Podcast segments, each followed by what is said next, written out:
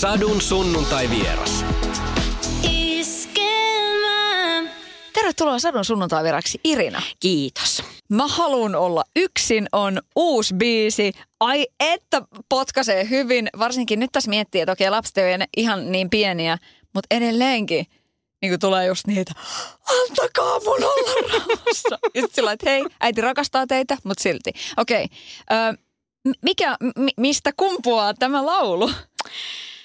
No osittain varmasti tietysti tuosta tarpeesta, mutta sitten onhan siinä se koko perhekombo niin kuin itselle ajateltuna. Toki tässä kappaleessahan on tekstittäjänä myös Saara Törmä, joka on, jolta tämä idea on lähtenyt. Mietin kyllä silloin, että voinko mä nyt laulaa, että kun mä edellisen levyn haastatteluissa tästä sanoin monesti, että kun minä tarvitsen yksinoloa niin paljon.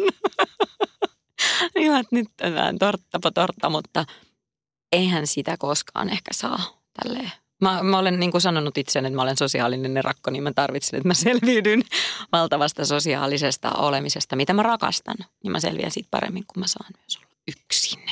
Niin miten sun perhe on suhtautunut näihin puheisiin? Niin, et, et, sä oot siitä paljon puhunut, että et kiva olisi, jos olisi vaikka kaksi kotia, että voisi niin kuin, tiedätkö, olla vähän erillääkin välillä.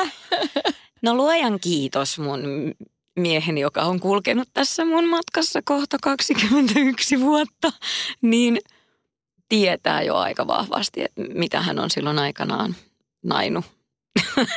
että ei, tota, ei ehkä ole tullut niin yllätyksenä. Kyllä se tietää, että se, mulla tulee pitkiäkin kausia, että mä en yhtään jaksaisi olla kiinnostunut mistään parisuhdehommeleista. Mutta kyllä sieltä sitten aina palautuu kuitenkin takaisin. Ja hän itsekin tietenkin tykkää olla yksin. Hänellä vaan on se oma halli, missä hän sitten tekee, niin kuin piipertää niitä omia juttuja, tulee sitten illalla tyytyväisenä kotiin ja ruokapöytään, kun itse pyörittelee sitä arkea siinä, että mä, mä tota niin, niin, käyn ne aamut sitten metikössä olemassa yksin. Oletko ollut siis ihan, ihan niin kuin pienenä Irinanakin semmoinen, että oot tykännyt vetäytyä jotenkin omien ajatusten kanssa?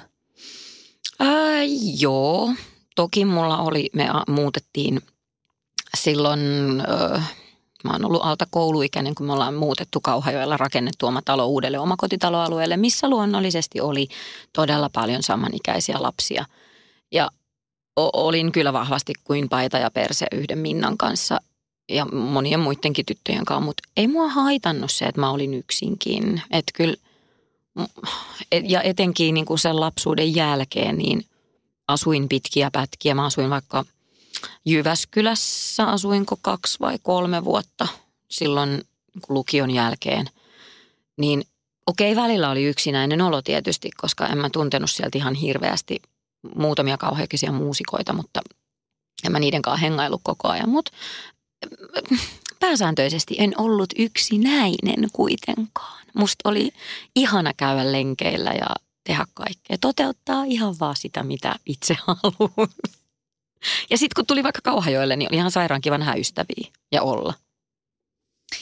Tästä äh, tulee mulle mieleen semmoisena isona ajatuksena just se oman itsen löytäminen, oikein niin kuin legendaarinen, että kukas minä oikein olen, mitkä mm. ne mun omat rajat on – Mm-hmm. Missä vaiheessa sulle on selvennyt se si- siinä mittakaavassa, kun se nyt voi tavallaan tässä selvitä ennen kuin me ollaan jossain to- toisella puolella. Niin missä vaiheessa sulle on selvinnyt se, että kuka sä oot? Um, ai vitsi, mulla tuli tästä niin kuin saman tien mieleen yksi demobiisi, mitä meillä on taju, tarjottu, missä la- lauletaan, että kuka, kuka sä oot. Okei, okay, joo. Nyt mä rupesin just harkitsemaan, että pitääkö mun kuitenkin ottaa Pitää. se tuotanto. Pitää. en mä tiedä, milloin se on mulle hahmottunut. Kyllähän tämä niinku, mm, pikkuhiljaa tietenkin. Että jotenkin tätä musatouhua on tullut nyt tehtyä kuitenkin yli 20 vuotta.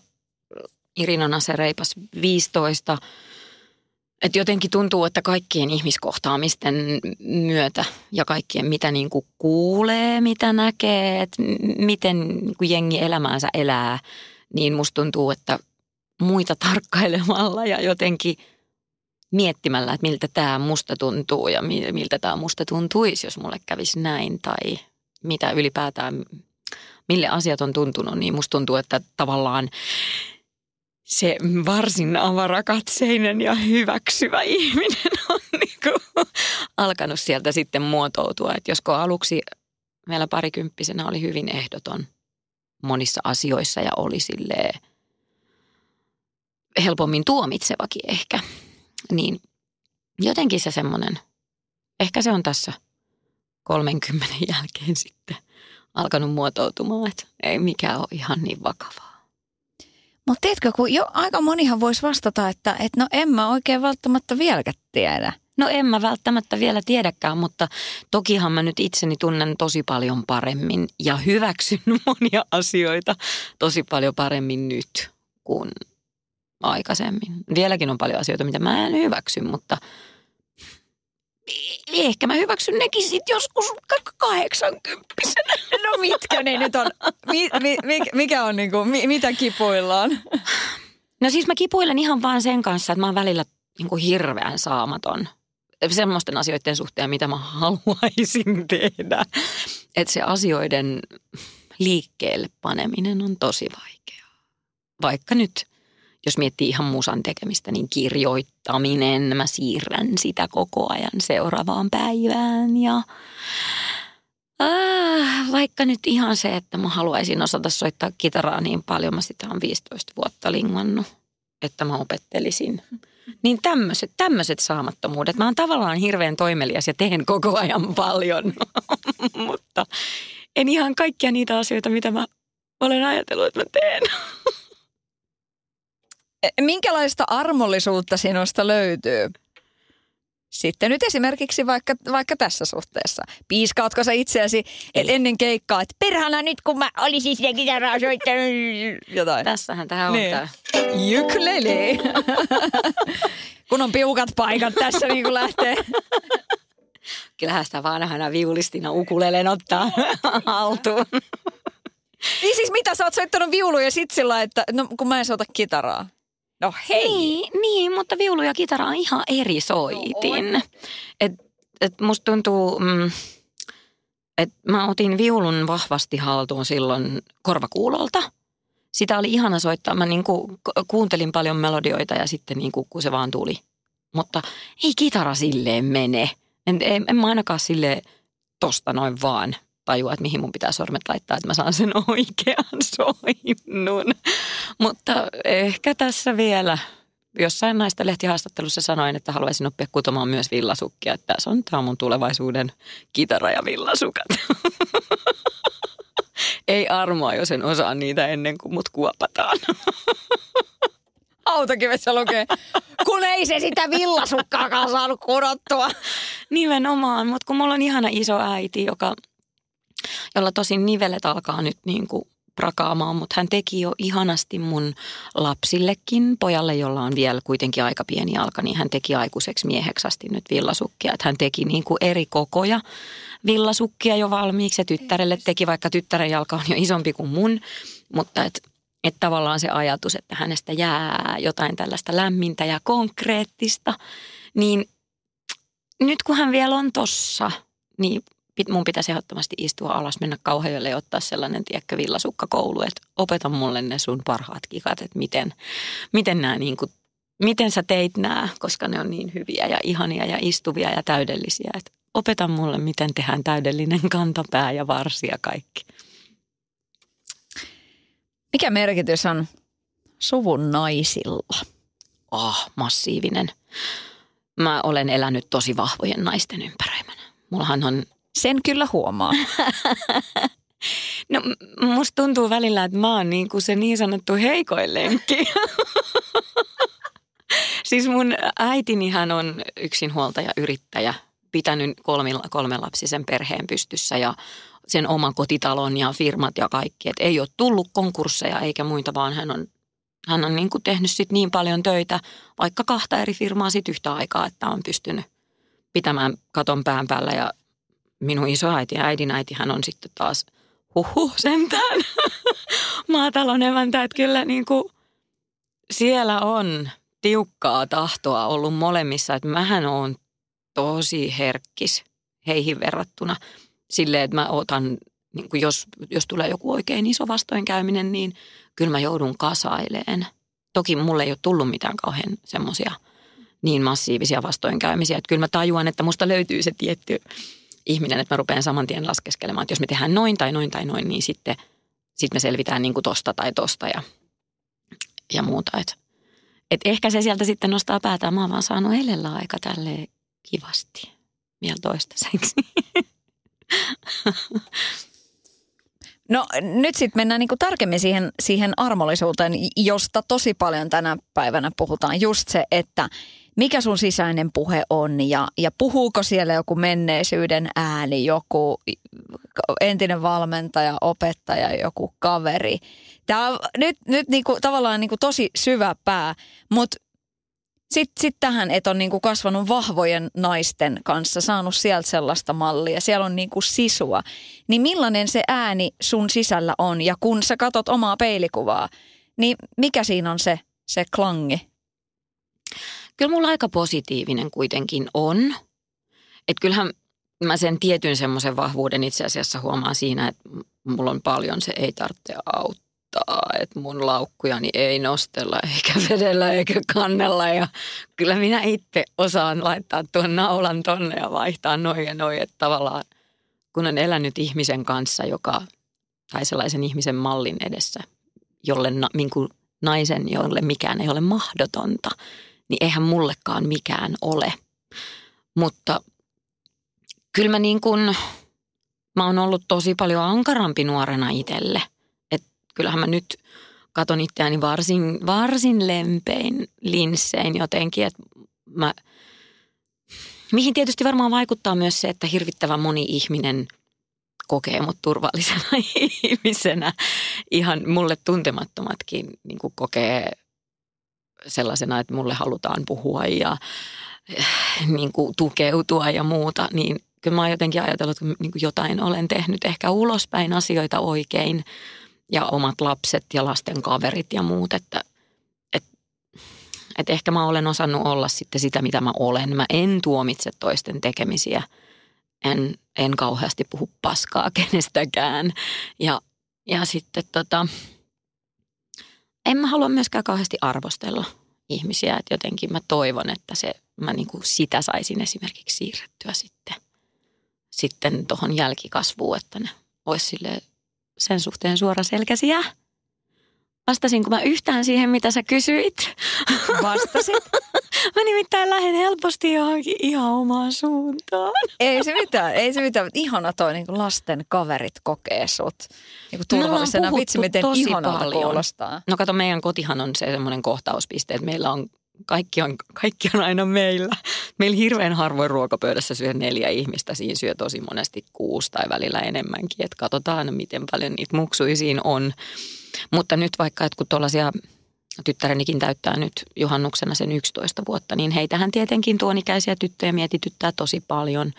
Murrosikä ja sen tuo, mukanaan tuomat asiat, että vaikka kuukautiset ja muuttuva kroppa ja kaikki tämmöinen, niin Kyllä me tosi paljon ollaan tyttöjen kanssa keskusteltu näistä.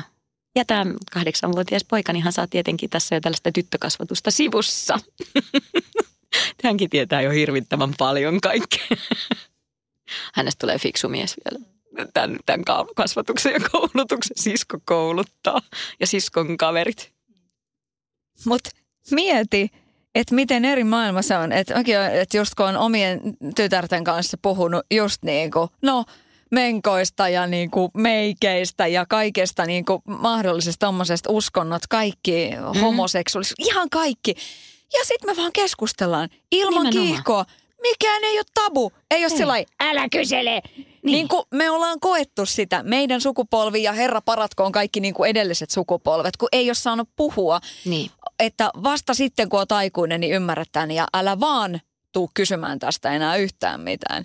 Niin, ja tokihan tähän ainakin mulla niin kuin huomaa, että vaikka hän puhuu monista asioista, vaikka, vaikka silloin kun lapset on ollut pienempiä ja ne on sanonut, että tytär on vaikka sanonut, että minä haluan mennä Helmin kanssa naimisiin. Niin on silleen, että no fine, se on ihan fine, että jos sitten kun oot isompi, susta tuntuu sille, niin mene vaan.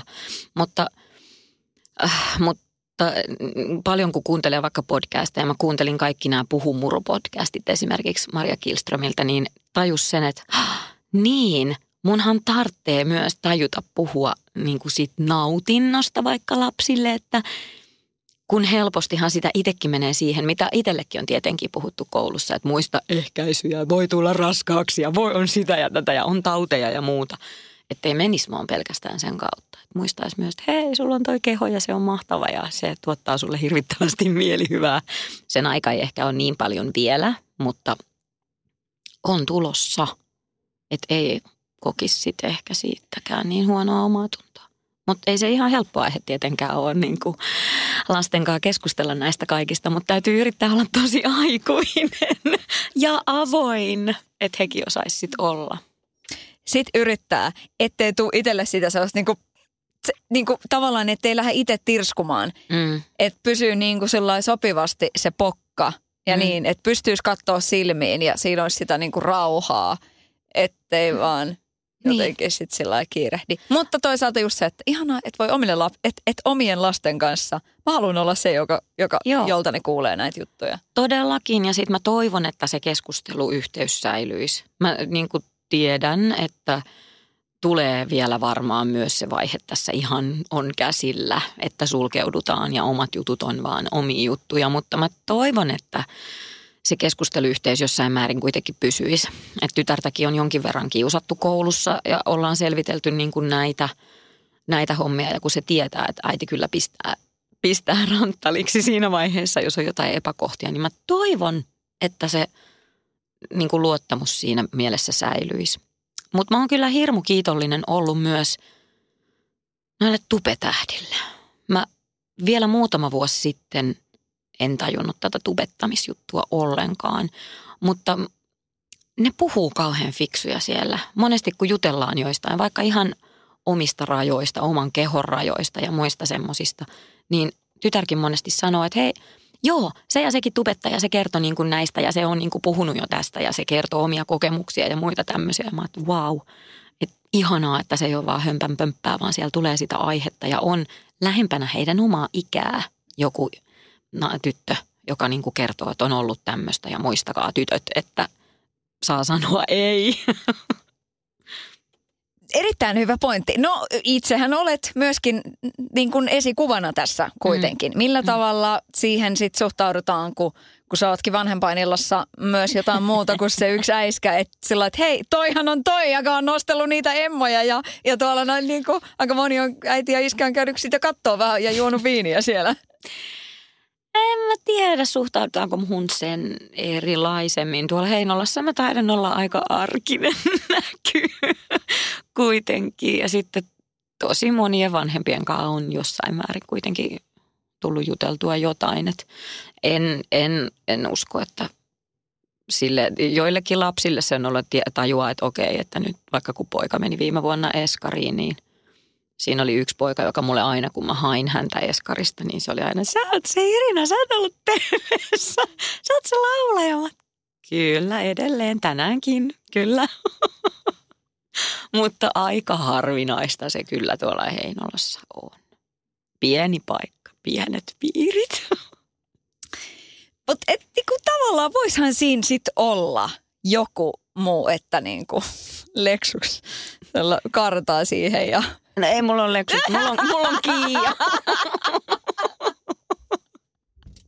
Joo, siis mulla oli tunnistettavampi auto kyllä hetki sitten vielä. Mä vaihdoin tämmöiseen isompaan katumaasturiin, kun mulla oli äh, tämä mini, se pidempi versio kyllä ministä, mutta silloin mä olin hyvin tunnistettava. Mutta nyt mulla on tollainen niin kuin perusharmaa katumaasturi, joka kyllä ihan piiloutuu massaan.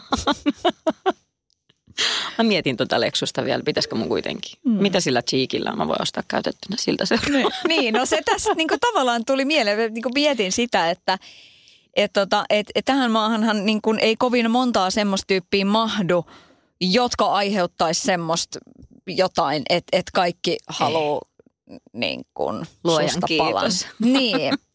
Ja sitten taas se, että tota, miten, miten siihen itse niin kuin pystyy vaikuttamaan. Että tavallaan, että että sä oot tehnyt pitkän siivun ja sitten sillä että kun, kun pistetään vaikka biisejä soimaan, kyllähän sut nyt totta kai siis tunnistaa mm. jengi myös niin kuin kasvoista. Mm. Mutta tota niin, sä et ole ehkä se et ole jotain tähtikulttia itse asiassa rakentanut. En, en. Mä jotenkin, öö, mulle ehkä kaikkein tärkeintä tässä hommassa on ollut aina se, että mä saan tehdä sitä musaa ja mä saan esittää sitä ihmisille. Että mä saan käydä tuolla keikoilla. Et jotenkin edelleen mä menen vahvasti se musa edellä, että se mitä tuntemuksia minä ihmisenä ihmisissä herätän ei tunnu niin kauhean tärkeälle. Mä tajuan, että tänä päivänä tavallaan pitäisi ehkä enemmän brändää itseään ja olla, olla ehkä vähän enemmän starba. Tai, tai tuntuu, että tosi moni mulle aina sanoo, että kun sä oot niin tommonen tavallinen. Ja sille, että no onko se sitten huono, että mä oon tämmöinen tavallinen. Että mä, sit siellä lavalla mä taas en koe olevani niin tavallinen, että siellä, siellä se hiki roiskuu ja sielläkin lentää ja painetaan menemään. Et toki en mä sielläkään hienostele, mutta et siellä mä oon ehkä enemmän sitten jotain muuta kuin se ihan tavallinen. Paitsi välispiikeissä mä olen Urpo. Urpo ihan tavallinen, tavallinen Urpo.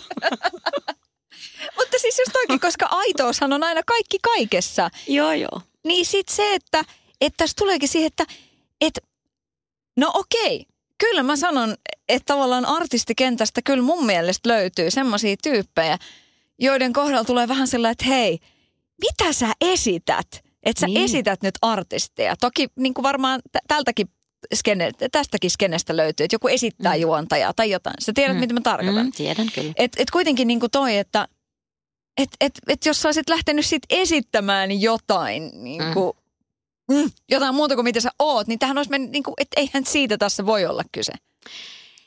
Ei, ja siitä saa paljon palautettakin, vaikka esimerkiksi jostain Instastory-jutuista, että jotkut tutut on kysynyt, että miten sä osaat puhua siihen kameraan silleen, että, että sä oot niinku kuitenkin ihan sä. No en minä tiedä, kun en mä ole osannut olla ikinä mitään muuta. Mutta et, äh, mä muistan ton, kun mä oon kohdannut Toni Virtasen 90-luvun lopulla. Ja silloin mä mietin, että voi helvetti, että on nyt vaan ihan oma itses. Nyt nykyään hän kyllä vahvasti onkin, mutta – silloin, silloin mulla tuli monesti se fiilis, että mm, tässä on nyt niin kuin näitä eri persoonia läsnä, vaikka että et välillä on ihan vaan mamman poika Toni Virtanen ja välillä on sitten punkkari Toni Virtanen. Mutta sekin oli, niin, sehän on, mikä siinä, mikä, mikä kullekin sopii. Ja sitten taas he oli aika nuoria silloin, kun tämä on niin kuin lähtenyt et mä oon ollut kuitenkin tehnyt jo cover-uraa ja ollut sille ihan oma itteni, että tavallaan se esiintyjä minä on jo siellä kasvanut, niin sitten se vaan tuli, ne biisit vaihtu toisten biiseistä mun omiin. Ö, tässä tota niin, tarinoitahan laitetaan kirjoihin ja kansiin ja, ja muuta vastaavaa, niin milloin tulee Heinolasta Ei sitten elämäkerta? Ei ole tulossa en mä näe kyllä semmoista tapahtuvaksi. On mulle kirjayhteistyötä kerran ehdotettu, mutta kieltäydyin kohteliaasti. Aina, ainakin jos mä nyt katson mun elämää taaksepäin, niin aika vähän siellä olisi mitään sellaista, mikä tekisi siitä jotenkin tosi kiinnostavan. Kyllähän tämä tämmöistä aika tasaista, tasaista ja lepposta elämää on ollut. Niin. Ja sitten niinku ihanaa, että, että niinku tasaisen leppoisaa elämää sitten kuitenkin. Niin. Sitä on jotenkin kuitenkin onnistunut pitämään pään läjässä silloinkin, kun on ollut jotain niin kuin valtavia pään sisäisiä ristiriitoja. Tai ylipäätään, että tokihan tämä alakin tekee sen, että et sä ole koko ajan huipulla, vaan täytyy miettiä ihan ylipäätään sitä, että no mitäs – miten tästä eteenpäin. Mutta jotenkin onneksi, kun on, vaikka mä oon vahvasti tunneihminen, niin mä olen monessa suhteessa myös järki-ihminen, että kyllä mä niin kuin tajuan sen, että on aaltoliikettä. Että nyt saattaa olla, että on vähän hiljaisempaa, että kuitenkin tehdään keikkoja, jengi käy, mutta ei olla tuolla niin kuin haipeissa. Ja mm-hmm. sitten taas jossain vaiheessa saattaa olla, että on jotain muutakin. Mutta se on jännä, kun moni sanoo, että Sä oot ollut niin pitkään poissa, että mitä sä oot tehnyt? En mä, siis keikkoja. Oon mä ollut, mä en vain ollut siis lehdissä tai telkkarissa tai muualla. Millaisena sä koet nämä, nämä, nämä Sä oot tietysti vanha kettu jo siinä mielessä, että kyllä sä tiedät, että niin naisten lehtijutut, ja tiedät kumpi puolisuus on parempi puoli ja niin kuin millaisia kuvia kaikkea. Millaisena sä koet tämän? Mä oon tosi, mä ahistaa kuvaustilanteet jotenkin, kun se on aina semmoista, että on nämä raajat ja mihin mä laitan näin mun kädet, ja se ei ole taskuja ja mitä pitää tehdä. Mikä se kysymys oli? Mulla jäi vaan mieleen nämä helkkarin kädet, jotka pitäisi aina laittaa jonnekin. Ja sitten pitäisi olla se hammashymy. Mm. Mikä tulee tietenkin joo. Ja sitten menee silmät liian sikkaralle. Ja pystytkö hymyilemään silleen, että silmät ei mene noin kiinni? joo, kauhulla ootan tulevaa taas. Miten tämä tämmöinen heruttaminen, niin on, onko tota, onko sulle koitettu laittaa joskus jotain semmoista vähän se erottisempaa luukkia? Ai, se saattaa liittyä kyllä eh, ihan tähän aikaan ennen Julian totuuksia. Et silloin tein Edel Recordsin kanssa ensin niin kuin sopimuksen, tämmöisen solo-urasopimuksen ja silloin tota, Vainion Ileois toivonut, että mulla olisi nahkahousu ja pusappi päällä, mutta ei se ollut ihan mun juttu. Ei se oikein koskaan ollut. Ja mä oon tosi tyytyväinen, että silloin kun mä oon saanut, tai silloin kun olen ponnahtanut niin sanotusti pinnalle, niin ei se ollut niin kauhean kiinnostavaa, mille me ollaan niin kuin näytetty. Että et jos nyt miettii Tervomaata ja Vilkkumaata ja meitä kaikkia, niin kyllä me ollaan saatu aika sille rennoletkeinä luonnon lapsina tuolla painella, että ei sillä ole ollut niin merkitystä, että paljon sitä meikkiä on ja miten tukka on ja onko sitä kauhean fashion, kun menee sinne lavalle. Et se on tullut ehkä enemmän nyt, mutta en mä koe, että mun tarvitsee nytkään olla seksikäs, koska ei mun ole tarvinnut tähänkään olla. Toki niin kuin, vaikka nyt uudet promokuvat, onhan siellä nyt tuollaista, minkä tämä Henkka mulle laitto päälle, tämmöinen, ei se ole sadetakki, joku muovitakki, latex-takki. Mutta ei siinäkään näy paljasta pintaa, se on vaan se latex, mikä voi aiheuttaa mielikuvia. Onko se joku semmoinen uikkarialue, että, että tätä mä en näytä niin kuin. Joo, ei, ei. Kyllä mä haluan pitää vaatteet päällä. Niin. Ei se tunnu mulle luontevalle. ei. Kyllä, niin kuin, mä tykkään olla sortseissa ja tykkään olla niin kuin, että ei mulla välttämättä ole mitään kauhean... En mä välttämättä pukeudu isoihin vaatteisiin vaikka lavalla, mutta harvemmin ne paljastaa musta erityisen paljon mitään. Mites tuolla somessa?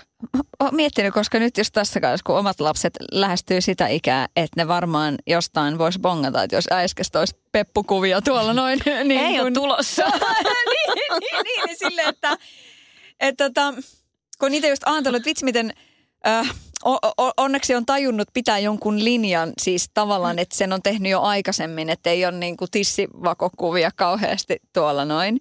Mm. Niin, niin tota, onko se sul ollut itselläsi just toi, että että itse niin kuin määrität, että, että ei, ei heruteta, että se ei ole tässä nyt se juttu, että näkyy paljasta pintaa?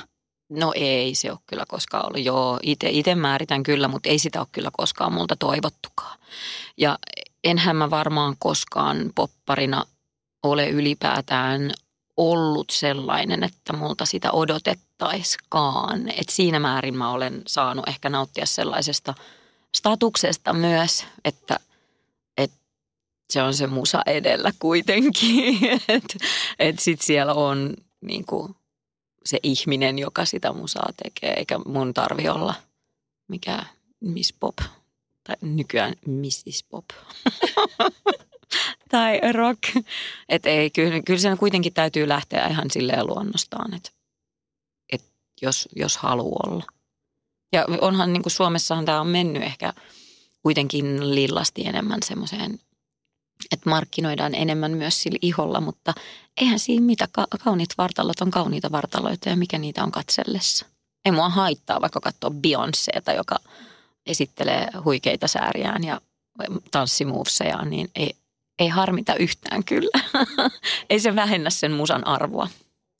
Oo, mahtavaa. Hyvin, hyvin muotoiltu. Ja jos miettii jotain Tina Turneria, niin mm. tota, herra jestas, että et on niinku korsateissa painettu ja Joo. se tukka tyyliin pelkästään ollut niinku asusteena tyyppisesti. Niin niin, miksi ei? Kyllähän mullakin sääret tosi monesti on, että jotenkin on just shortsia tai jotain mekkoa tai muuta, niin nehän siinä tavallaan on tiskillä, mutta ei sitten, en mä niin sitten muita kehonosia. on lähtenyt. Kaikilla on jalat. niin. Niin. Ja siis ju, just niin kuin kaksi lasta imettäneenä, niin tuota. No ei sekään, mutta en, mä, mä en jotenkin ole koskaan ajatellut. Tai minulle naisena rinnat esimerkiksi ei ole koskaan ollut mitenkään semmoinen. Mä en ole ikinä pitänyt niitä kovinkaan merkittävänä. Se on kiva, että mulla on ne. Se on kiva, että ne on ihan normaalin kokoiset ja se on kiva, että ne, niille ei käynyt huonosti imettämisten jälkeen, mutta ne on silti mun. niin sillä että hei, mulla on ne, vaikka mä en niitä näyttäiskään. Joo, tossa ne on ja ne kulkee mukana. hei tota, tuossa uudessa biisissä puhutaan myöskin niinku just tästä, että et, et haluaisin lukea vaikka kirjaa, niin mites tota tämmönen niinku, onko sulla aikaa siihen? Tai, tai oot sä siis lukija ihmisiä? Nykyään hän niin kun voi kuunnella myös, niin kumpaa kaartiin sä menet? Mä menen nykyään molempiin. Mä luen fyysisiä kirjoja paljon, mutta kyllä mä tosi paljon nykyään lenkillä joko kuuntelen kirjoja tai podcasteja. Välillä, välillä haluan kuunnella musaa, mutta musta on myös ihana kuunnella niin kuin kirjoja siellä. Tai olen kuunnellut monia sinunkin näitä lähetyksiäsi, niin kuin, riippuen aina vieraista, niin musta niin kuin puhetta on ihana kuunnella, kun urheilee – mutta on, joo, mä todella toivon, että kirjat ei koskaan häviä minnekään. Että kyllä mulla on kirjahylly, enkä joistain kirjoista olen luopunut, mutta sekin johtuu vaan siitä, että silloin kun mä muutin omaan kotiin, niin mä kun äidillä oli iso kirjahylly, niin se oli jotenkin mulle se semmoinen kodin tuntu. Niin mähän ostin jotain kymmenellä markalla, sai vaikka 20 kirjaa, ihan sama mitä kirjoja. Mä halusin kirjahyllyn. ja mitä on tapahtunut kirjahyllyille nyt? Niin kuin, niin. Tavallaan, että et ne ei ole samassa, samassa roolissa. Mikä on sulle niin kuin rakkaan kirja tai, tai kirjat? Onko sun lapsuudesta? Onko neiti etsiviä jemmassa? Ei mulla on neiti etsiviä jemmassa, mutta äh, mä olen kerännyt lähestulkoon kaikki Agatha Christien kirjat, koska ne oli silloin aika luontainen siirtyvä ää, viisikoiden ja Dana-tyttöjä ja neiti etsivien jälkeen. Sitten kun halusi sitä vähän jännempää ja äidillä oli tosi paljon Agatha Christien kirjoja. Niin ne mä oon lukenut melkein kaikkia, kerännytkin melkein kaikkea. Mä, vaikka siellä on itselle ehkä oleellisempiakin kirjoja, mitkä on kolahtanut kovempaa, niin en mä kyllä ehkä nyt tästä mun kokoelmasta lähtisin luopumaan. Josko vaikka nuo lapset joskus haluaisi niitä lukea. Toki tytärkin on aika paljon, hän kuuntelee hirveästi äänikirjoja – paljon laiskempi lukemaan kuin kuuntelemaan. Pakko kysyä, onko soturikissa tuttu? No joo, joo. Mutta tässähän mennään myös tähän tämän päivän öö, lapsiin, että joo, tyttäreni lukee kyllä, mutta lapset haluaa nukkua edelleen yhdessä. Niin mähän luen heille joka ilta ja mähän olen lukenut näitä soturikissoja nyt sitten iltasatuna. Meillä lähtee nyt tämä ensimmäisen, ensimmäisen sarjan se kuudes, eli viimeinen kirja. Just tapahtui siellä nyt tämä päällikön vaihdos sitten. Ei ole todellista. Vitsi, mun, mun tyttären pitäisi olla tässä. Siis okei, okay, meillä on, meidän perheellä on oma klaaninimi. Mulla on myös oma niin kuin, soturikissa nimi, samoin niin kuin koko perheellä. Mikä sun nimi on? Uh, mä sain itse valitamaan Keltahelma. Okei. Okay. Me, miksi meillä ei ole? Ja nyt tämän täytyy ottaa haltuun. Mutta siis mun kanssa niinku kartalla kaikki isot kivet on niinku suurkiviä ja niinku petseillä ja. leikitään niinku soturikissoja sillä että se on niinku aivan siis pelkkää soturikissaa tämä niinku meininki. Meillä oli Harry Potteria toi niinku jossain vaiheessa. Me katsot, tai luettiin yksi kirja iltasaduksi, sitten kun se saatiin loppumaan, niin me katsottiin se leffa. Ja sitten seuraava. Mä, mä kauhulla katoin, kun tytär ilmoitti, että nyt ruvetaan lukemaan näitä soturikissoja. Mä oh my god, näitä on ihan hirveästi. Ja mä silloin sanoin, että okei okay, mä luen tämän ekan. Sitten rupeat lukemaan niitä itse. No kuudetta kirjaa mä tässä nyt sitten luen. Oi. Mutta toi on todella sympati. Onko siis niin, että kaikki nämä vuodet sä oot, sä oot lukenut Iltasadun lapselle? Kyllä, kyllä, kyllä. Molemmille. Molemmat haluaa, että mä siinä makaan ja luen. luen. Ja eikä siinä mitään, mä tykkään siitä. Se tavallaan toteuttaa tätä mun fantasiaa saada joskus lukea joku äänikirja nauhalle, niin mä voin, mä voin toteuttaa sitä sitten tässä. Joo, kun se, siinä pitää kuulemma olla ammattinäyttelijä. Hashtag tsekkasin Silensiolta, niin että et pitää ehdottomasti olla ammattinäyttelijä, jos haluaa lukea äänikirjoja. Onko näin? On oh, no älä. Pitääkö tässä nyt sitten? Niin, jotkut paperit saada. Niin, pitääkö tässä nyt mennä sitten näyttelijän kouluun? oh. Mutta toi on siis, kuten sanottua, niin super ihanan kuulosta, että siinä tulee se hetki – niiden lasten kanssa. Joo, ja nehän on ne hetket, kun käydään parhaat keskustelut. Ja sehän on aina se, että sitten jos ollaan luettu vähän pidempään ja silleen, että oh, nyt tarvitsisi ruveta niin nukkumaan, että oikeasti, huomenna aamulla taas on herätys, niin sitten sieltä tulee niitä semmoisia kysymyksiä, joista tietää, että no niin, ja nyt me keskustelemme pitkään. Ja sehän on tietenkin aina, että mikä aihe kulloinkin kiinnostaa. Että jossain vaiheessa keskusteltiin tosi paljon kuolemasta. Joskus ollaan keskusteltu Jumalasta. Miten teillä muuten tämä Jumala? Että meillä nimittäin tytär ilmoitti toiselle ystävälleen joskus, että, että äh, Jumalsadut on hienoja tarinoita, mutta hän uskoo kyllä niin kuin alkuräjähdykseen. Ja hänen ystävänsä oli sitä mieltä, että ei voi näin sanoa, että Jumala suuttuu.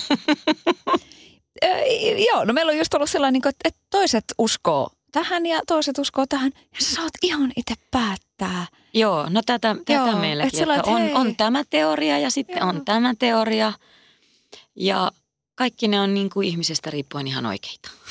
että ihan saat itse päättää. Mutta kirkkoon kuulut silti vielä, koska se on – Musta kir- vaikka kirkko tekee tietysti paljon on kyseenalaisiakin asioita tai on tehnyt tai se Jumalan nimeen on tehty, mutta musta kirkko tekee myös hirmu hyvää työtä niillä verorahoilla. Mm. Mutta nimenomaan nyt just tämä, että kun näistä asioista voi keskustella. Mm. Että jos miettii vaikka omaa lapsuutta, niin ei välttämättä olisi voinut siihen maailman aikaan ihan tosi rauhassa puhua niin kuin uskosta Jumalaan. Se oli kuitenkin ehkä vähän niin kuin toisen tyyppistä sit kuitenkin. Niin, mä en muista oikein, että miten paljon meillä on varsinaisesti niin kuin Jumalasta keskusteltu. Äiti on ollut kuitenkin aika semmoinen avarakatseinen aina, että sen kanssa on kans kyllä pystynyt keskustelemaan. Ja sitten mulla on ollut, äitihän sai mut 18-vuotiaana, niin hänen sisaruksensahan on, ää, tätini oli, on mua 13 vuotta vanhempi, onkohan mun eno sitten vaikka 16 vuotta vanhempi. Et mulla on tavallaan ollut isosisko ja isoveli siinä olemassa, joiden kanssa on kans voinut myös paljon keskustella, mutta – kyllähän niin kuin nämä Jumala-asiat mua kiinnosti. Mullahan oli siis uskontokymppi ja mua kiinnosti uskonnot. Ja mulla oli ne jotkut C-kasetti, olisiko se ollut kuuden vai kolmen C-kasetin, joku tämmöinen niin kuin lasten raamattu tyyppinen. Ja mua kiinnosti ne tarinat tosi paljon. Ja tietenkin teini-ikäisenä, kun oli nämä rippileirit ja muut, niin mä olin pari kesää isosenakin, että silloin oli tavallaan se semmoinen tietynlainen – uskovaihe, mutta ei se mua kirkkoon kyllä vienyt. Mutta mä rukoilin, että se nä- ehkä näyttäytyi sitten silleen. Mutta se ei ole koskaan niin kuin vienyt mua kirkkoon. ei oikeastaan vieläkään, kun ehkä joululaulut voi käydä kuuntelemaan, jos on kauhealla. Mitä, mitä se on, mikä sun teoria on siihen? Mitä, mitä, mitä tapahtuu sen jälkeen, kun nämä bileet loppuu? Uh, mm, mä olen jotenkin aina halunnut uskoa siihen, että mun, mun paras ystäväni kautta yksi rakkaimpia ihmisiä oli silloin, kun mä oon ollut tosi pieni. Oli mun mummoni isä, Vihtori, joka eli, niin kuin asui mun isovanhempien luona. Ja sitten Vihtori oli, hän oli mua 80 vuotta vanhempi ja hän oli mulle ihan tavattoman rakas ja päinvastoin. Niin mä oon aina halunnut ajatella kuitenkin sen niin, että – että sitä ehkä jollain tapaa jonkin sortin energia tai sielu tai mikä ikinä se on, että se ehkä jää tähän. Ja että Vihtori on esimerkiksi niin kuin pökkinyt mua eteenpäin sille lempein käsin ja ollut jeesimässä niissä kohdissa, missä on ollut vaikka henkivaarassa tai, tai muuta semmoista. Että kyllä me jotenkin mä en tiedä, että uskonko mä itsessään Jumalaan, mutta mä uskon ehkä siihen, että niin kuin joku, joku rakkaus jää tähän auttamaan. mä toivoisin, että itsekin voisin sitten vaikka lapsen lapsia tai lapsen lapsen lapsia vähän katella. Ihana Vihtori. Joo.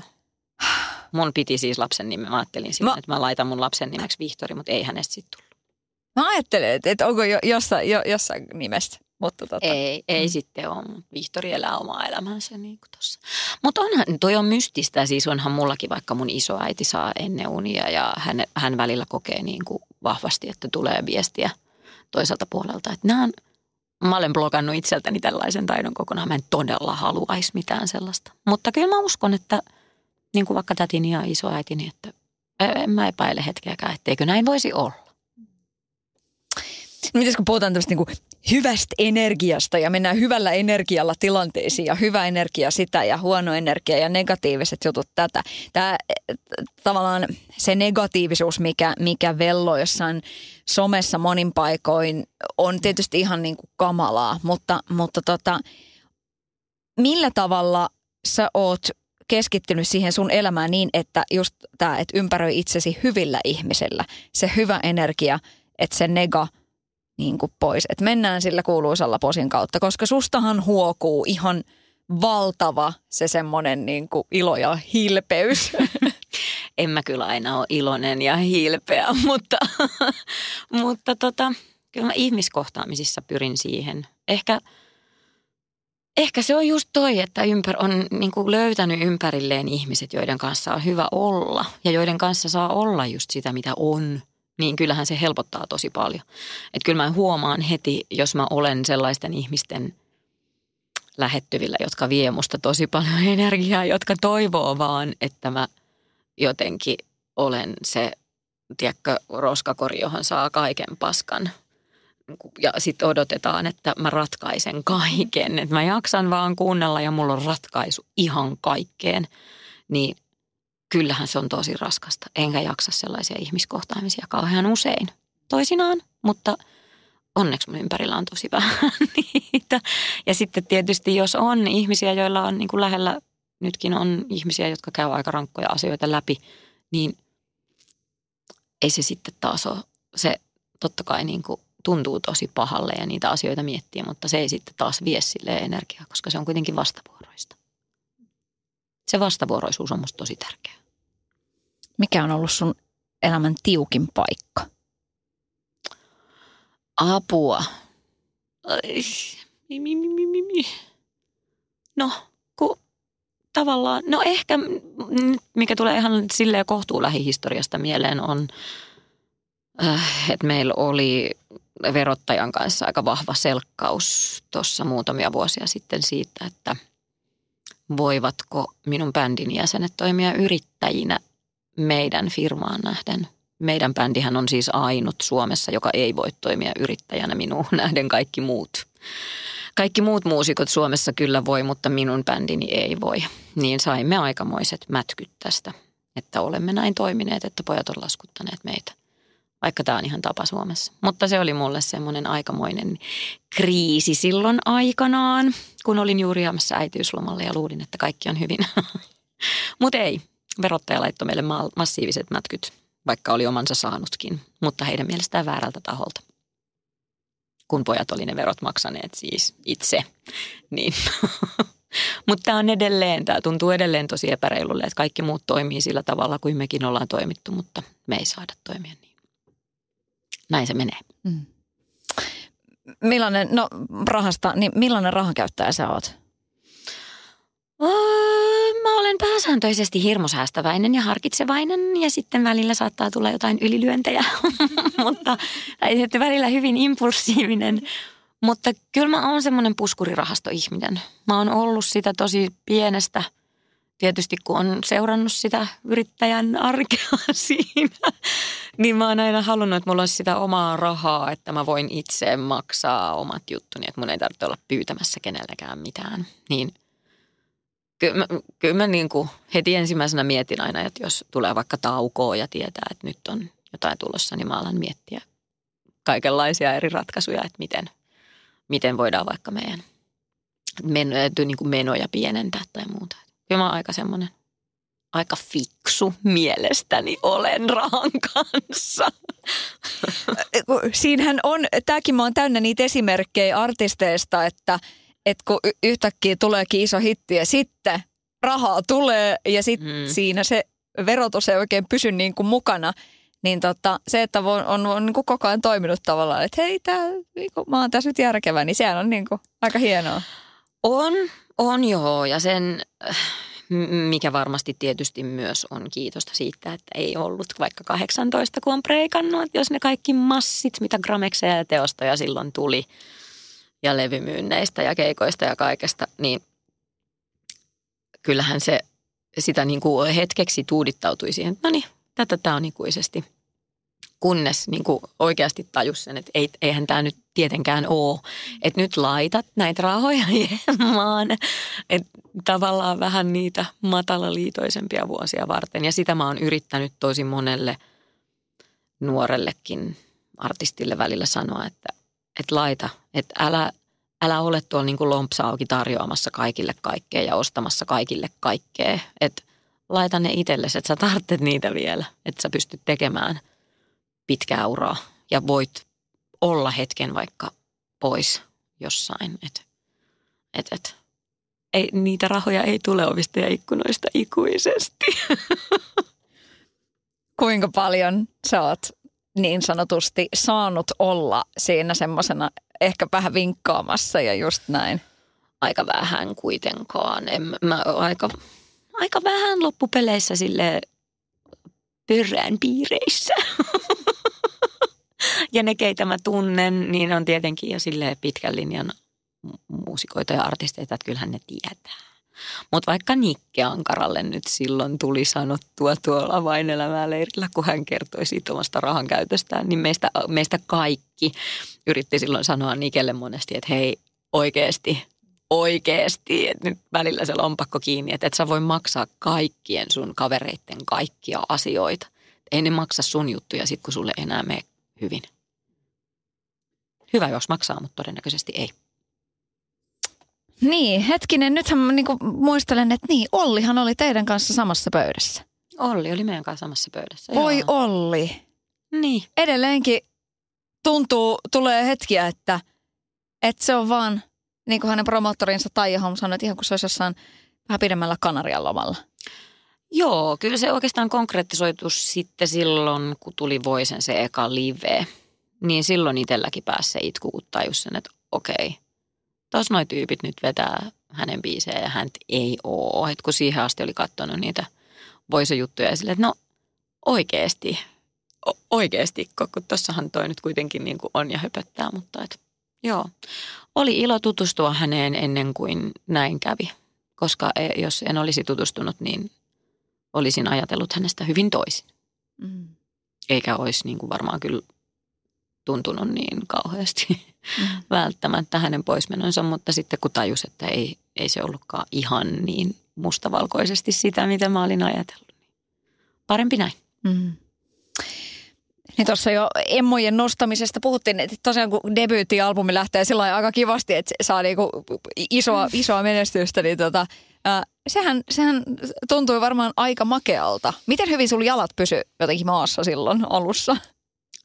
Kyllä ne pysy yllättävän hyvin ja esimerkiksi ne emmathan mä jaoin niin kuin Antille ja Hannalle, koska Antti Tuisku ja Hanna Pakarinen tuli silloin. Niin mä olin aivan varma, että eihän mä niitä tietenkään saa.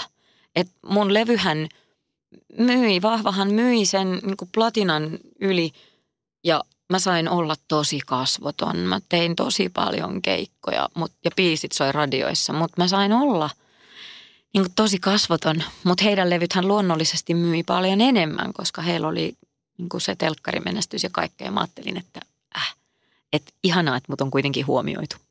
Ja sitten mä muistan, että me, me esitettiin vastaukset siellä lähetyksessä. Ja sitten oli se joku kategoria, jompikumpi näistä. Olisiko vaikka vuoden debyyttialbumi tai no vaikka vuoden debyyttialbumi. Ja sitten mä että no nyt ne haki mut tähän käytävään. Miksi ne haki mut tähän käytävään? Ei meidän vetoa vielä.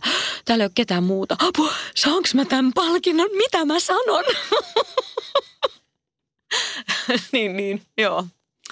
Joo, se oli, vai eikö se taisi olla ensin se vuoden, tu, vuoden tulokas ehkä, tai vuoden joku debyyttivartisti tai joku tämmöinen. Se oli ehkä se, kun mä ajattelin, että no voi vitsi, mä olisin ehkä mieluummin halunnut sen siitä albumista ja sitten kun ne tuli molemmat. niin, niin, joo, se oli aikamoinen. Mutta olihan se ihan älyttömän hienoa, että se levy sai niin mahtavan vastaanoton. Tokihan se aiheutti valtavat paineet tehdä Älä rikokkaavaa albumia sitten, mutta no, ei se ura sitten siihen loppunut. Onneksi ei tullut floppi kakkosta. Tuli ihan, tuli ihan hyvä levy ja kolmaskin ja, ja nyt kohta kahdeksas. Ja. niin. Mitä, tota, mitä se, se merkitsee, kun saa palkintoja? Ää, no nythän siitä on tosi monta vuotta. Ei ole palkintoja paljon näkynyt. tota, tota. Niin, onhan se semmoinen oman sorttisensa piiripiini pyörii, mutta kyllähän se tietysti olisi niin kuin vale, jos sanoisi, että ei se missään tunnu, että saa tunnustusta siitä tehdystä työstä ja siitä, että se musiikki on niin kuin löytänyt niin sanotusti maaliinsa. Mutta että onhan tämä, meitä on nykyään tosi paljon. Meitä poppareita ja rokkareita ja iskelmaartisteja ja kaikkea. Tarjontaa on. Niin kyllähän siellä, jos sen palkinnon saa, niin onhan se tietenkin mahtava juttu. Mitä, mitä sulle on menestys? Uh, no ainakin osittain sitä, että tässä mä oon vielä hengissä ja suht täysjärkisenä. Mutta uh, niin, sä kysyt tämän aina – ja nyt kun sä kysyt sitä multa, niin enhän mä niinku osaa vastata tähän. Siksi mä sitä kysyn koska se on aina niin mielenkiintoista, kun te vastaatte eri tavalla. Ei uskois, mutta se on aina erilainen. Niin, niinhän se on. Ja se on tosi vaikea kysymys. Mutta ehkä mä sanoisin, että kuitenkin niinku, jotenkin mä näen sen menestyksen itselleni siinä, että – että ensinnäkin kaikkien näiden vuosien jälkeen mä saan edelleen tehdä levykokonaisuuksia ja tehdä sitä työtä, mitä mä rakastan. Ja että mulla on edelleen perheläjässä ja niin kuin meistä itse kukin on niin kuin täysjärkisenä. Ja myös se, että mä oon saanut pitää mun bändin koko ajan kasassa, että mulla on noin mun rakkaat, ihanat tyypit tossa mun ympärillä, joiden kanssa mä saan tehdä musaa, jotka – edelleen on sitä mieltä, että mä olen heille paras ja ihanin mahdollinen pomo, niin, niin ehkä mä sitä ajattelen sen näin, ne ihmiset, joiden kanssa mä haluankin olla, niin ne haluaa olla munkaan. Ja että tuolla on ihmisiä, jotka haluaa mua edelleen kuulla ja nähdä. Niin, sitä välillä muuten miettii sitäkin, mitä sä sanoit, että, että yli että 20 vuotta sitä parisuhdetta, mm. että edelleen se ydinperhe, että mm tässähän jo vähemmistöä tavallaan melkein ollaan. Joo. Niin mikä arvo sillä on sillä, sillä vakaalla parisuhteella sulle? Onhan sillä tosi iso arvo. totta kai sitä välillä kyseenalaistaa, että uh, äh, onko tämä kaikki tämän arvoista. Etenkin kun tulee ne pitkät haluun olla yksin vaiheet, että ei jaksaisi sitä parisuhdetta, mutta – kuten olen joskus aikaisemminkin sanonut, niin oishan se niin kuin tavallaan silkkaa typeryyttä heittää kaikki menemään ihan vaan sen takia, että, että välillä tulee niin valtava semmoinen oman tilan tarve. Että kyllä itse olen elänyt elämäni ero, avioeroperheen lapsena ja sekin on ihan ok, mutta että kyllä mä niin kuin ton kuin mun isovanhemmat, vaikka jotka on ollut jo niin kuin yli 60 vuotta naimisissa, niin onhan siinä oma arvonsa, että on pitkä historia ja voi yhdessä kokea ne lapset ja lapsen lapsen lapset ja kaikki niin kuin tommoset. Et ehkä, ehkä mä niin kuin yritän tähdätä sinne asti ja taistella. Olla silleen niin kuin, jos mä en osaa niitä helvetin villasukkia kuton, niin jos mä nyt osaisin sitten niin kuin, jos mä osaisin niin kuin tämän homman, että pitää silleen pääni kasassa kuitenkin. Terapoida itseäni musiikin ja ystävien avustuksella siihen, että kaikki on ihan alright. Mulle tuli mieleen, että, tota, että se tavallaan, että miksi sitten on, että just tämä niinku parisuhde, että mikä siinä on niinku nykypäivänä se juttu. No kyllähän siihen liitetään toi makkariasia. Älä pelästy, en aio kysyä nyt kuinka aktiivinen seksielämä on, mutta kyllä mä nyt kysyn sitä. Ky, mä kysyn, että mikä merkitys niinku sillä seksiasialla on, koska että tavallaan mikä erottaa sitten niinku, että ollaan kämppiksiä, tiedätkö? Niin. No välillähän sitä vaan ollaan tietenkin kämppiksiä. Ei, eihän se aina ole semmoinen asia, mikä olisi jotenkin niin kuin kaikkein tärkein, mutta välillähän se sitten taas on. Et jotenkin mä en itse kavahda sitä ajatusta mitenkään erityisesti, että jos välillä ollaankin vaan silleen, että ah, sulla on nyt noita kiireitä ja mulla on noita kiireitä ja nyt ei just jaksa yhtään tätä. Tai että nyt tavallaan ei ole aikaa olla pariskunta. Sitten taas joskus on aikaa olla pariskunta. Mun mielestä se, se kuuluu semmoiseen pitkään yhteiseen taipaleeseen, että välillä on aktiivisempaa ja välillä vähän vähemmän aktiivista.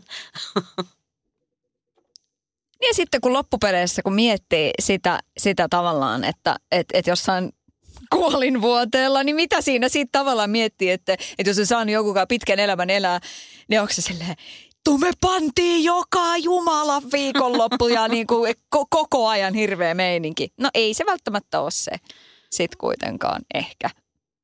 Niin, toisille voi olla ja sekin on ihan fine. Onhan se niin kuin kiva asia, mutta et on mun mielestä myös ne niin kuin kaikenlaiset muut yhteiset kokemukset ja mitä voi vaikka ihan, että on pariskuntana ja sitten siinä on ne lapset, että voidaan tehdä perheenä lähteä retkelle ja olla jossain teltassa ja kalastella ja, ja niin kuin tehdä jotain semmoista, että on tavallaan se semmoinen ydin siinä.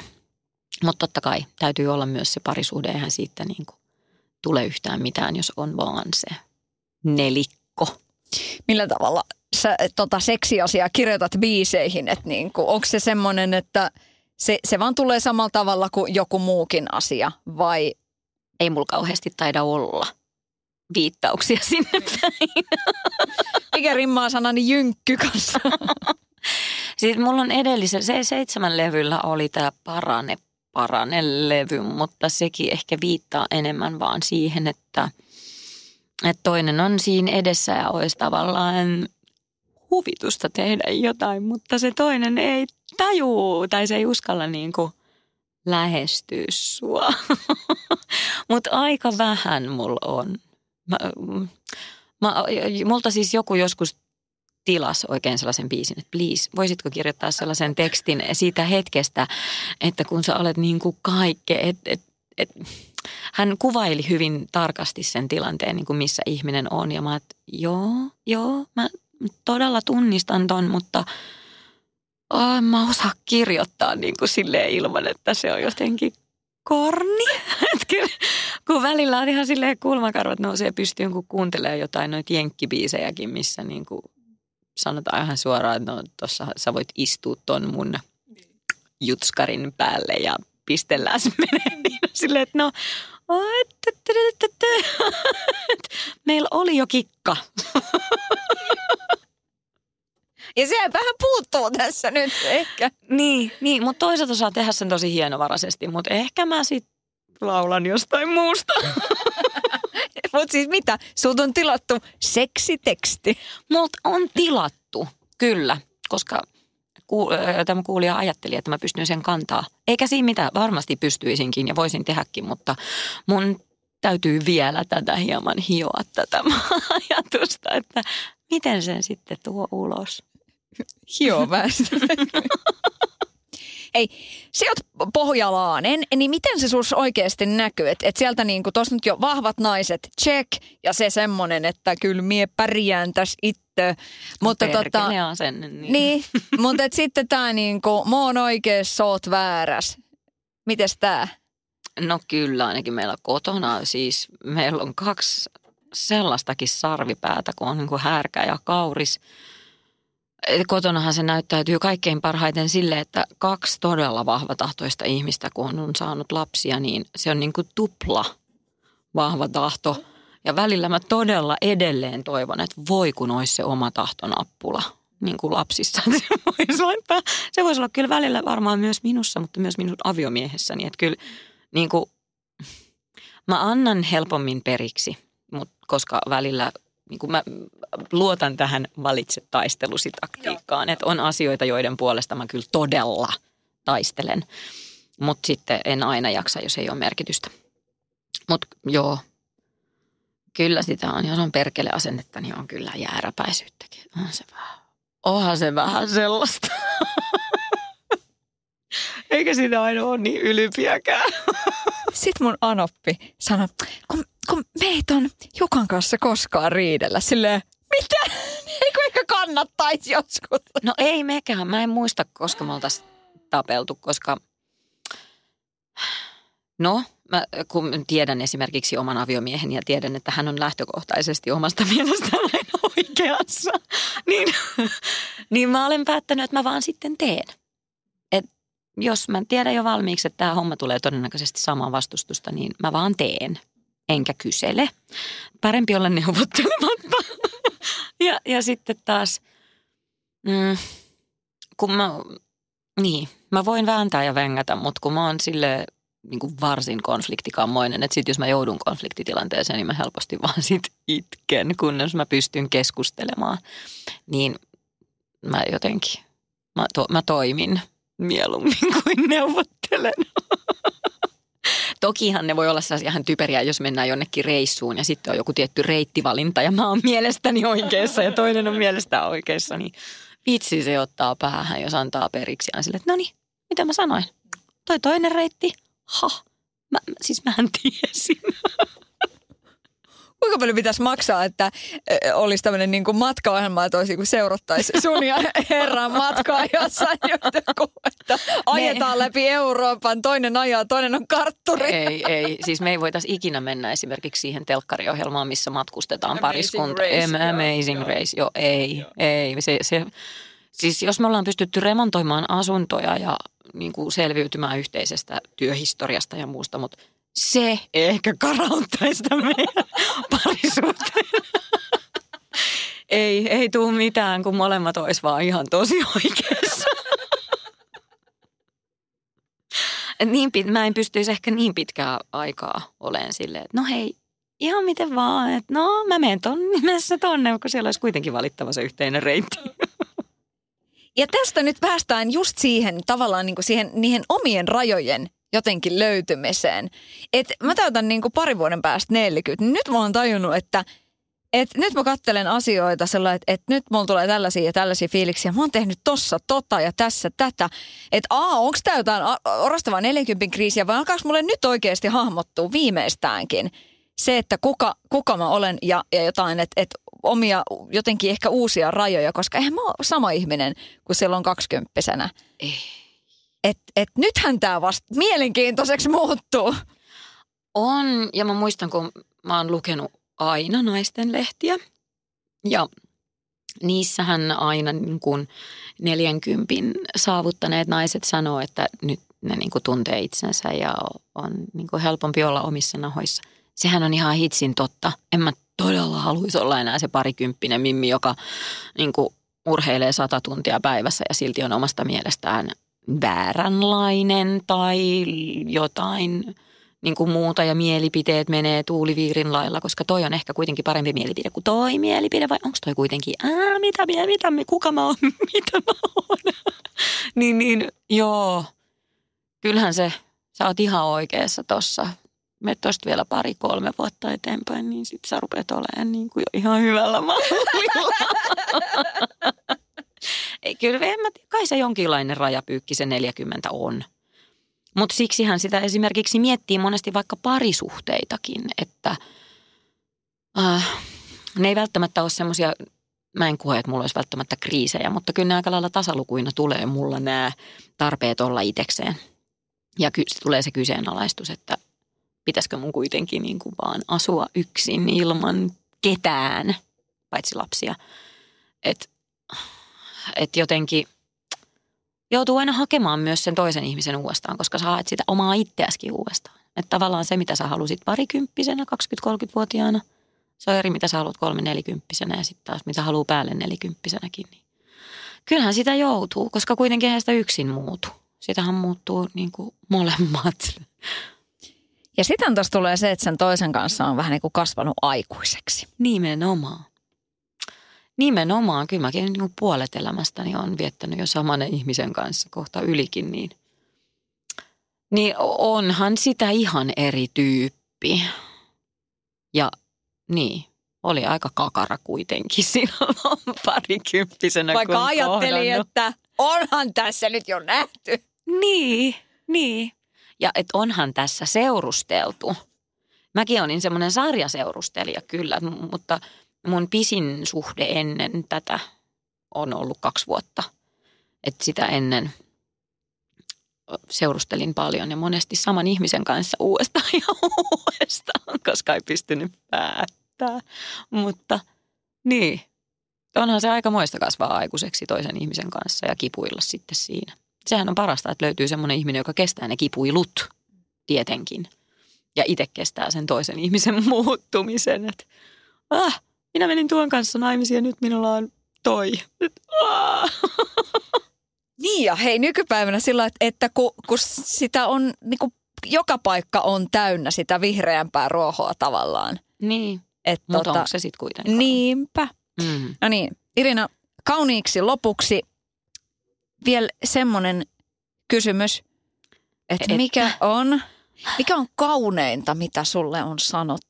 Mikä on kaunein kehu, minkä sä oot kuullut? Ah. No, no nyt kun me tässä puhuttiin parisuhteesta, mä oon saanut ihania, ihania tota, kehuja ihmisiltä kyllä ja täytyy sanoa, että se mikä on tosi kivaa on, että ehkä mä olen sitten kaikessa tavallisuudessani riittävä, niin kuin kun musta puuttuu se semmoinen niin sanottu tähtipöly, niin jengi ei tule myöskään päin naamaa eikä tuolla somessa mulle kauheasti aukomaan päätään. Niin se on jo itsessään ihana kehu tietenkin, mutta mm, se, että kaikkien näiden vuosien jälkeen esimerkiksi tuo oma rakas aviomieheni kertoo, että hän edelleen niin kuin näkee minut täysin vaaleanpunaisin linssein, että olen edelleen se, mitä hän niin kuin rakastaa ja haluaa. Että kyllähän, et kaikki ne puutteineen edelleen olen se ihminen. tai jos omat lapset tulee, oma poika tulee joka ilta, sillä tulee aina se, että hän tulee kovasti halailemaan ja köllöttelemään siihen päälle ja sä oot maailman paras äiti ja rakkain, niin se on täysin vastaan sanomatonta. Vaikka voisin olla monta eri mieltä, mutta kyllä mä oon silti ihan täysin samaa mieltä, että mä oon paras ja rakkain äiti just sulle. Sadun sunnuntai vieras.